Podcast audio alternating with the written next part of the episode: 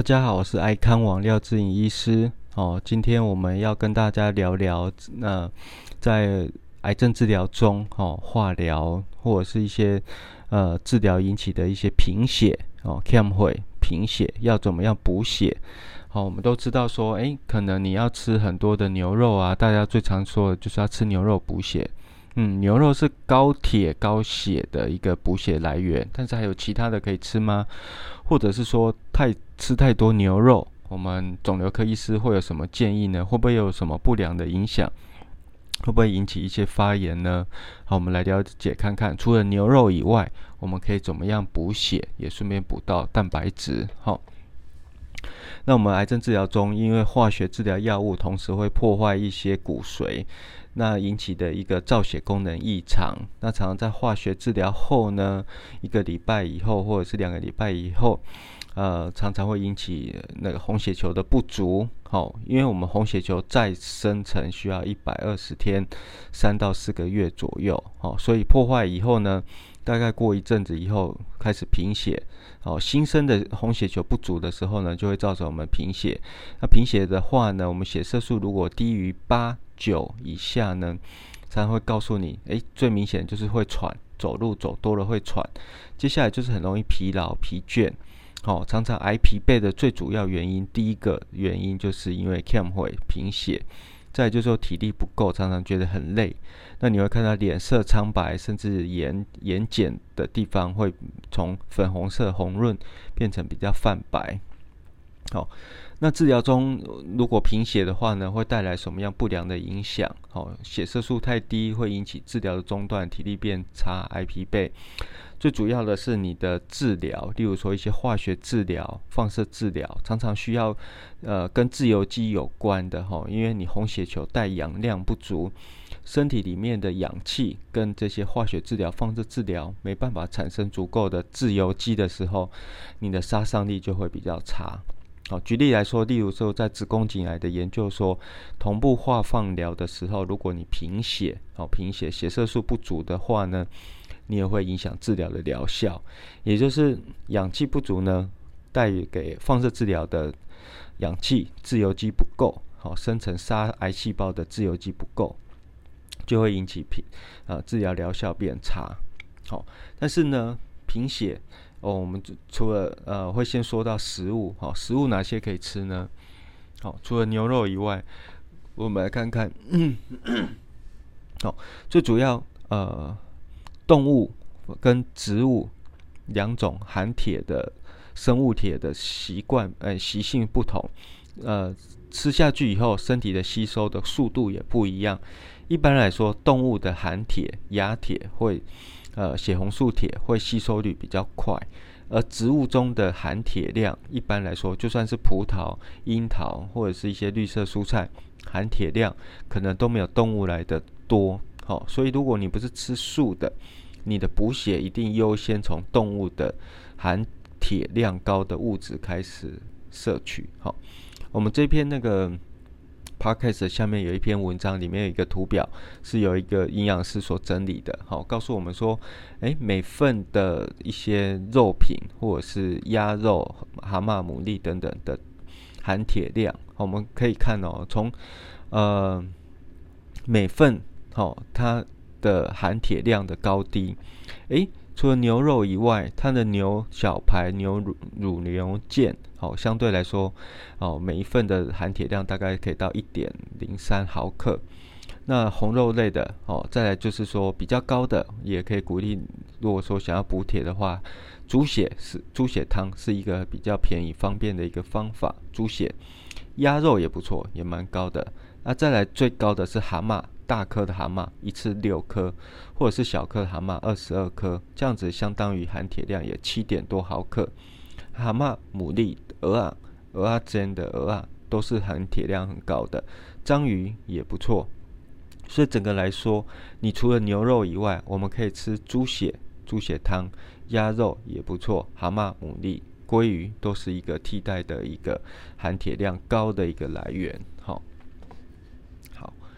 那接下来就是说，哎，我们除了吃食物以外，我们可以接下来医生常怎么做？好，我们多鼓励吃呃含铁量高的食物，肿瘤配方里面还有含很高量的含铁的一些原料。那除了铁以外，我们要补充蛋白质，才能够制造整个红血球的原料。那我们除了呃吃以外呢，比较常做的就是输血。哦，常常血色素低于八或九以下，常常照常常会给予病人输血。那至于说你建不建议癌症病人吃铁剂呢？铁剂或者是说呃红血球生长因子生长激素 EPO，好，这两个含铁的铁剂跟红血球生长素 EPO，我们都不是很常建议在癌症病人身上使用。例如说红血球生长素 EPO。有一些研究说，它也像是类生长因子，会促成癌细胞的一个长大 （progression） 哦，或者是转移。含铁的铁剂呢，因为过量的铁剂呢，反而有产生很多氧化还原的反应哦，它可能会对身体来说产生过多、过量的一个代谢不平衡的自由基。这样铁质过量以后呢，就像生锈反应一样，会产生过多的氧化物自由基，可能会对细胞 DNA 产生一些破坏的连锁反应，增加发炎，然后这些发炎可能会助长癌细胞的生长。所以非逼不得已，我们很少用铁剂跟 EPO 在癌症病人治疗期的时候，比较常鼓励吃呃吃食物或者是必要时候输血这样子。好，那刚好提到一些呃牛肉替换食物，那我们来讲讲看，为什么我们不鼓励大家拼命吃牛肉？哦，听到很多人只会吃牛肉来补蛋白质跟补血。好，我们刚刚提到很多替换食物，像是猪血、蛤蟆、牡蛎或者是鸭肉、好鱼之类的，也可以补充很多的蛋白质，做一个均衡的饮食。但是我不是说不能吃红肉，而是说量要控制。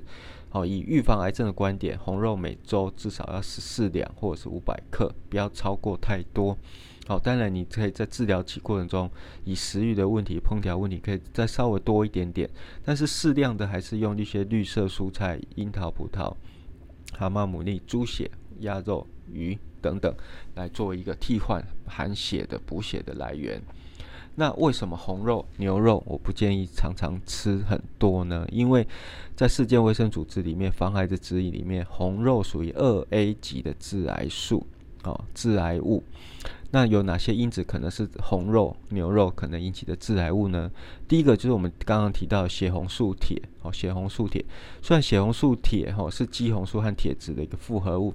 虽然说一个人体来说是很好吸收的，但是你如果往往吃太多，这样铁质过量，反而容易氧化，就像生锈一样。刚刚提到了，会产生很多 DNA 的破坏连锁反应，增加发炎等等。还有红肉类有一个特殊的一个糖分子，就是 NEU 六五 G C 哦，一个 N 金基乙烯神经氨酸，一种特殊的氨基酸。好，身体里面是没办法代谢它的，但是这个特殊的糖分糖分子氨基酸，在体内很容易诱发一些免疫发炎反应，像一些慢性发炎，像是气喘、心脏病、关节炎，可能都跟这个呃肉类的一个分子有关。再加上美国的一个瘦肉精，哦，它是一个交感神经类似物，可能在一些细胞动物实验中有一些促进癌症哦恶化的一些因子层。存在哦，所以红肉并不鼓励在治疗中拼命的吃哦，需要以均衡的角度来来看待。再就是说，红肉里面你的高脂肪、高油脂，你像是牛油哦，可能高脂肪、高热量，这些高脂肪、高热量也是跟癌症的风险呈现一个正相关，也会引起一些慢性发炎、刺激癌细胞的因子。接下来就是红肉，好像是牛肉烧烤后可能会产生一些异环胺糖化中产物，都是在高温烹调时候会产生的一些呃致癌物化学物质，好环胺类。这些物质呢，致癌物会破坏我们细胞 DNA，因此在癌症治疗中大量的摄取这些呃对于呃，可能会产生的致癌物，对于整体的癌症治疗，可能都会产生负面的影响。那大家会说，我可不可以吃纯化的牛肉精？呃，牛肉精可能是比牛肉纯制牛肉来说是相对安全许多，但是记住它的蛋白质不够，它就是氨基酸，蛋白质的一个小分子氨基酸。好，例如说鸡精和牛肉精，大概常常是不到一颗蛋的蛋白质分量。所以以补充氨基酸角度，这些鸡精、牛肉精是可以的。但是以补充蛋白质的角度，这些呃鸡精、牛肉精是不足以补充我们身体足量的蛋白质，还是回归到于均衡的优质蛋白，豆类、鱼、蛋、白肉、红肉，均衡的饮食下，治疗中，例如化学治疗中，每天要两手掌大来补充蛋白质。如果有贫血了，再特别去摄取这些高铁的一些食物，食物中的含铁比较安全哦，比。呃，补充品或者是含铁的铁剂来说，来都安全。好，以上给大家做一个哦，治疗中补血的一个参考。目前疫情紧张，好，我们现在虽然还有，还不要太担心。很多医院慢慢的调整一些化疗，呃，门诊化住院化疗改成门诊化疗。我们返院的时候，或者是必要做检查的时候，依据自己的风险评估，跟医疗团队。去讨论要不要延后，延后回诊，好，或者是延后开始检查，延半个月到一个月左右，我们再看看适当的状况，疫情的状况，再来做一个回诊的状况。好，那当然是说，呃呃，一些药物上面的使用，或者是保险上面使用，我们也做一个公告了。一些保险公司也放宽认定，你门诊治疗只要医师写同呃诊断书，他可以同意以。呃，住院化疗的方式做一个保险给付，所以可以解决很多自费药物病人的上面的一个困扰。接下来就是疫苗的开放。好，我们现在呃，莫德纳哦，美国的莫德纳疫苗是 mRNA 疫苗，啊，台湾的高端联雅是一个次蛋白疫苗。目前来说，莫德纳疫苗在病友癌症病友的治疗呃使用上面是比较多资料的，安全性可能也比较高。好，那接下来如果开放 A Z 跟莫德纳的话，啊，病友都可以参考选择看看，这两支疫苗都可以在西方国家已经施打一段时间了，可以优先选择这两支疫苗，而不是说高端和典雅这个次蛋白的国产疫苗，他们也是美国一个先进的技术，好，从美国 N I H 寄转的一个技术。还有一个美国哦，台湾联合的公司所发展着出来的一个平台，COVAX 平台所发展的疫苗技术，次蛋白，但是这两个才刚过完二期临床试验，相信在癌症病人身上还没有那么多的数据，可以先排在次呃次一等的一个候选的一个疫苗试打上，大家可以先优先选 A Z 或者是莫德纳 mRNA 的疫苗。以上是今天的。啊，爱管家的分享，我是廖正医师，谢谢你。